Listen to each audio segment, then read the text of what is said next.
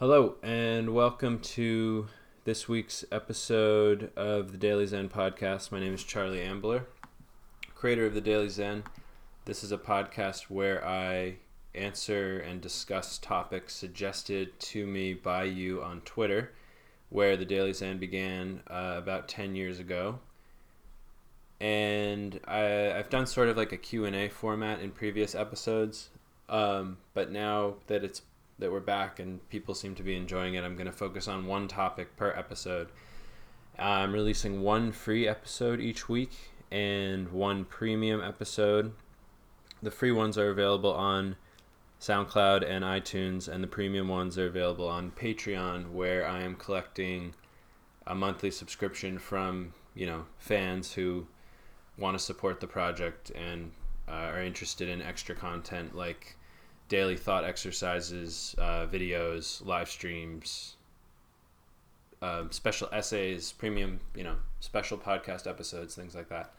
Sort of like a heightened Daily Zen version of the Daily Zen.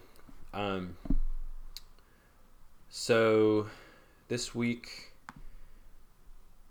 I'm going to focus on the problem and just sort of general concept of motivation and how it relates to what I've considered to be my Zen practice, but more broadly, how it relates to life at large today in the modern world and sort of its relationship to the practice of mindfulness and what it means to be both motivated and ambitious, and also to know how to be peaceful, to know how to slow down, and to understand what we're really going for. There's sort of this idea that motivation is a force behind one's attempt to achieve. So, you know, you're motivated to finish something so you can get praise for it. You're motivated to do a good job at your work so you can get a raise. Uh, you're motivated to write so that you can have an audience to read what you've written and maybe get a you know you get a book deal or whatever there's all of these external motivations that we rely on to influence our behaviors because there are kind of all these different cultural narratives that we rely on to create motivation within ourselves. Now, this is a kind of a strange thing because when you take external variables and use them as motivators for tasks that people enjoy and that you get rewarded for precisely because of your intrinsic motivation and desire to do them, you sort of fall into this trap. I think a lot of people don't find motivation to do the things that they are passionate about because instead of focusing on what's interesting intrinsically about that particular task, they're focused on what might be lurking around the corner as far as an external or extrinsic reward goes. And a lot of highly accomplished and, you know, uh, highly motivated and one might even say obsessive people, people in the public spotlight, people like um, Jerry Seinfeld and David Lynch and Howard Stern and Ray Dalio. You know, these are like the famous people that are associated with meditation because of um, the Transcendental Meditation Program and things like that. Um, but you see a lot of people who are in very high pressure, high achievement scenarios gravitating towards these Eastern practices that were never intended as catalysts or remedies for um, a, a hyper accelerated lifestyle. But you find these people um, gravitating towards these practices precisely because they take the lens that is focused so heavily on what is outside of the self and um, what am I going to get from doing this? And who's going to love me if I do this? And what if my hair doesn't look good and what if I don't have enough money or I don't say the right things or whatever. You're sort of taking that mind and that lens and reversing it inward, which is the, you know, plainly and simply what the practice of meditation is. It's just sort of this practice of silent ref- ref- silent reflection that has a spiritual impact, but also has this sort of day to day, normal, boring impact, um, which I would argue is more noticeable and more um, um, fundamental than the effect that it has on um, your relationship with, you know, your sense of self or the void or the universe or whatever you want to call it. So, you know, when you have this ego that's constantly chasing um, achievements for achievement's sake rather than for the sake of the activity that one is doing to, you know, reach some sort of achievement, you reach the block. You know, when you're trying to write an entire paper at once, you reach a block. When you're trying to write an entire book at once, you reach a block. If I was trying to do a, you know, complete anthology of Eastern thought in one podcast, I would hit a block because, you know, it's just so overwhelming to focus on these gargantuan tasks. And yet people try to do that and they psych themselves out so much that they never even start and they never do anything. The way that I usually write essays is I sit and I just write one sentence. I have no idea what I'm, what it's going to be about. You know, this is a common practice among people, but um, a lot of people, I think, there's just so many weird narratives about what success is and what motivation is, and you know the types of people that are deserving of success and the types of people that experience inspiration. You know, it's never us. It's always these incredible stories of, you know, this person who devoted their lives to this thing and now they're the best in the world at it. Um, and sort of those are the narratives that come into our mind because they're so mythological and they're so relevant to what we idealize in our heads as you know what achievement is and all this stuff. Because they're hyperbolic you know they serve as like textbook examples. The irony being that if you were to speak to any of those people who seem so incredible and so accomplished and whatever you know they have the same neurotic fixations that anyone else would have and the same little problems and weird things. And they'll be the first people to tell you that you accomplish anything by just doing a little bit you know whatever you can do in each moment and focusing on the task at hand and so broad you know more broadly the way that this relates to what we are considering zen or you know mindfulness or this isn't really like a doctrinal interpretation of zen buddhism or anything this is sort of just how do we approach motivation and how do we approach tasks with a mindful outlook? The shortest answer is to take each task and sort of, you know, each achievement you're breaking down into its smallest parts, and each of those small parts you're breaking down into even smaller parts. And, you know, without thinking about it too much, you're just doing, you know, kind of doing the most boring thing that has to be done right now. So if you're writing a, you know, even if you're writing a, a novel or you're painting some sort of giant painting, you still have to focus on whatever boring sentence you know you're working on right now. It's completely out of context. You know, it might not have any relevancy yet. You might have to add that in with by contextualizing whatever you're doing now later, but you don't have to worry about that because your only focus should be what you can do today. And the more we try to control the longevity of projects we're working on or relationships with people or you know things habits we're trying to cultivate uh, ourselves the harder it becomes to do them because those those massive ambitions that we have that are perfectly healthy to have about ourselves and who we are and what we want to be and where we want to be and what we want to achieve become purely fantastical and purely ideological. And so as a result, they kind of stay stuck up in that um, sort of, you know, purgatory of thought. Like they're kind of just stuck up in your head. Now, if you, you know, shift your energy to focusing on you know, what's the most boring but essential thing that I can do today that is relevant to my life? And do that thing as many times as you, you know, do those things during the day instead of kind of sitting around pondering, what about this? What about that? You know, worrying about the the um, effect of this or the result of that. You know, the whole thing. You know, in Zen thinking and in a lot of the stuff you'll read, I think my favorite example being the Tao Te Ching, which is a Taoist text, obviously, but was hugely influential in the foundation of Zen, is sort of this idea that if you're too rigid, you'll snap. You know, if you fill your bowl too much, it will spill over.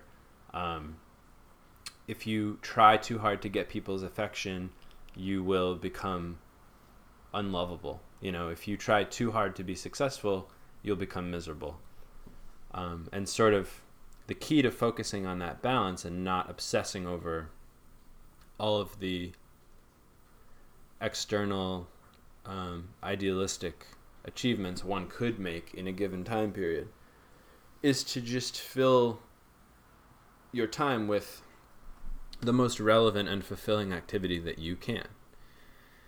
And, you know, if you give yourself enough time and enough space, and if you're you know, frugal enough and simple enough and patient enough, uh, a sort of organic life will emerge uh, sig- that's significantly more challenging, significantly more gratifying, and significantly different from whatever you're experiencing if you've never tried to do that. I had that experience when I finished college and I had had like a million different part time jobs and internships and stuff and I had saved a bunch of money and was just like, okay, I'm going to spend every day, you know, working for the same amount of time that I would work for someone else on stuff that I am in full control of and do it as disciplined as possible and as diligently as possible, but not too rigidly and sort of just see what evolves. And it's been like three years, and I'm, you know, very confident that if you really have the um, the motivation intrinsically to live life on your own terms and to have a certain degree of freedom, you can find that, especially in this world. Um, and that's, I think, how we need to rethink motivation instead of rethinking it of where do I find the inspiration to do this stupid bullshit that I have to do right now. We're rethinking it to mean how do I how do I fill my time with stuff that I would never think of as stupid bullshit that you know might be boring but ultimately contributes to my well-being and my freedom and my joy and sense of self and whatever? Um, so maybe the process of motivation isn't so much focusing on big tasks or small tasks or whatever but replacing what we're working on with replacing what we think we're supposed to be working on with what we want to be working on and replacing what we think things are supposed to be like in our head with the way things actually are. Um, because when you start to be truly honest with yourself you know and other people obviously goes along with that you start to realize like oh okay i am lying to myself. Like i don't enjoy this.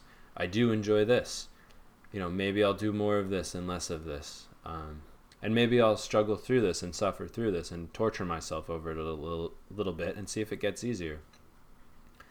I find that to be the case with writing a lot, where if I take a break and I come back to it, um, it's really, you really kind of have to retrain a muscle, uh, and the muscle gets sore. You know, the same way if you take time off of the gym and you come back, you experience um, more resistance and more pain um, when you lack consistency. And so, cultivating a healthy sense of motivation also relies on that sort of consistency, which requires a certain commitment to yourself that you're, you know, going back to like what that idea of intrinsic motivation is. You're saying to yourself, I'm willing to commit enough time to this thing and enough effort and enough patience with myself and to go slowly and methodically and to have discipline and to not be too stupid about it or or too hyperactive about it and to see what you know organically emerges.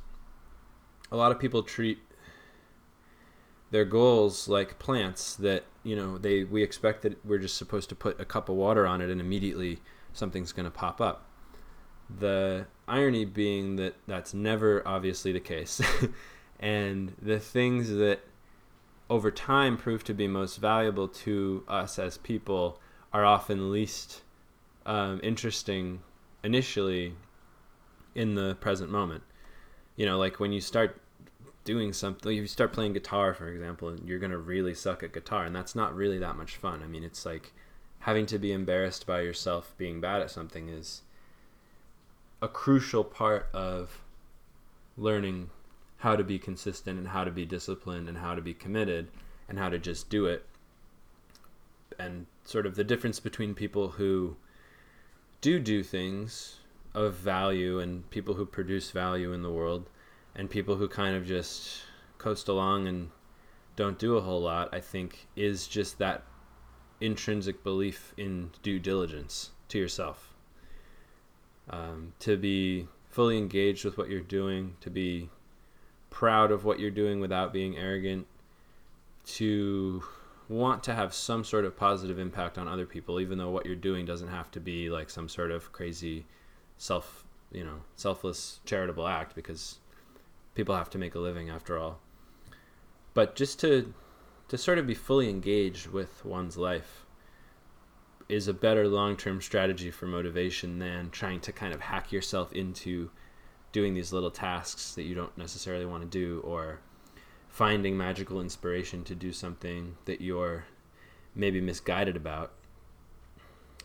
That's another important thing to touch on, I think, is maybe, you know, the reason that we can't find motivation for certain task is because we don't really care about them. You know, like I knew a lot of people in New York who you know they wanted to be these romantics they wanted to be these artists or musicians or writers or whatever. But when it came to actually doing the gritty work that were that, that's required of those sorts of endeavors they were completely unwilling. And not only that they really didn't like it that much. The funny thing being that it's like you know it takes a really it takes a lot of mental gymnastics to convince yourself that you want something for yourself as a part of your identity that you don't even really enjoy the mundane facets of. So the ultimate lesson really, I think coming back around to where we started basically, which I think will be a running thread among these sort of discussions is you know, you find the things that you enjoy the boring parts of and do the shit out of those things because those are the things that you have a competitive advantage over others um, who don't enjoy the boring tedium of them. You know, there's people who really love accounting. There's people who really love crunching numbers. There's people who really love, you know, sitting at a drum set or a piano or whatever and playing the same thing over and over and over and over again. Uh, there's people who love hitting 500 tennis balls a day. There's people like me who love to sit and stare at sentences for hours at a time and rework them and type and you know edit text and um, conceptualize everything and stuff like that. Um, and everyone has different uh, things that are just like that that are their you know a thing. Um, and if we become too obsessed with trying to find that thing or trying to be good at anything, we shoot ourselves in the foot because um, the key to doing all of this stuff whether it's meditating or working or cultivating a relationship or working on a better internal dialogue with yourself or quitting a bad habit or whatever it is is to just be more patient and to listen and observe yourself more than you already do. Because the vast majority of us rush through everything and take things too fast and don't take the adequate time to reflect because we're so stimulated and we're so um, mentally wrapped up in different sort of thought circles and logic traps and all this different stuff.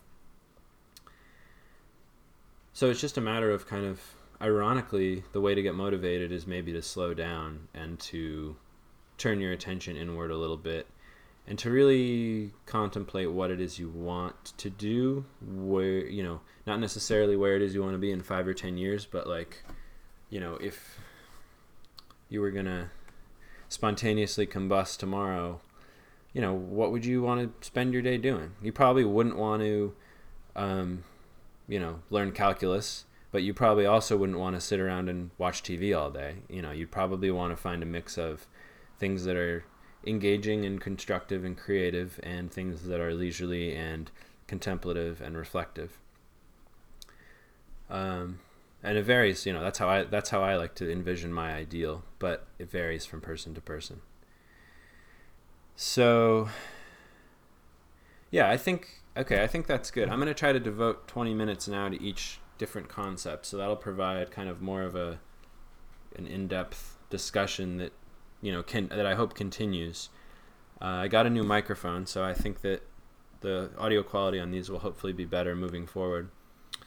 And again, this is this week's free episode, and there will be another um, episode that will be available uh, on Patreon for subscribers. The minimum subscription is just you get everything for the minimum subscription and it's just five bucks a month so if you do like daily zen and you want to support this and participate in a discussion with me and with other people who are more engaged with it um, and you want to ask questions and you want to contribute um, you know i thank you. And if not uh, the vast majority of people who are interested in this are um, you know i rely on them just as much because i enjoy the suggestions and you know the all the activity on Twitter and whatever. It's all fuel for the fire. So I hope that you enjoyed that one and please feel free to suggest further topics on Twitter. And uh, yeah, okay, talk to you soon.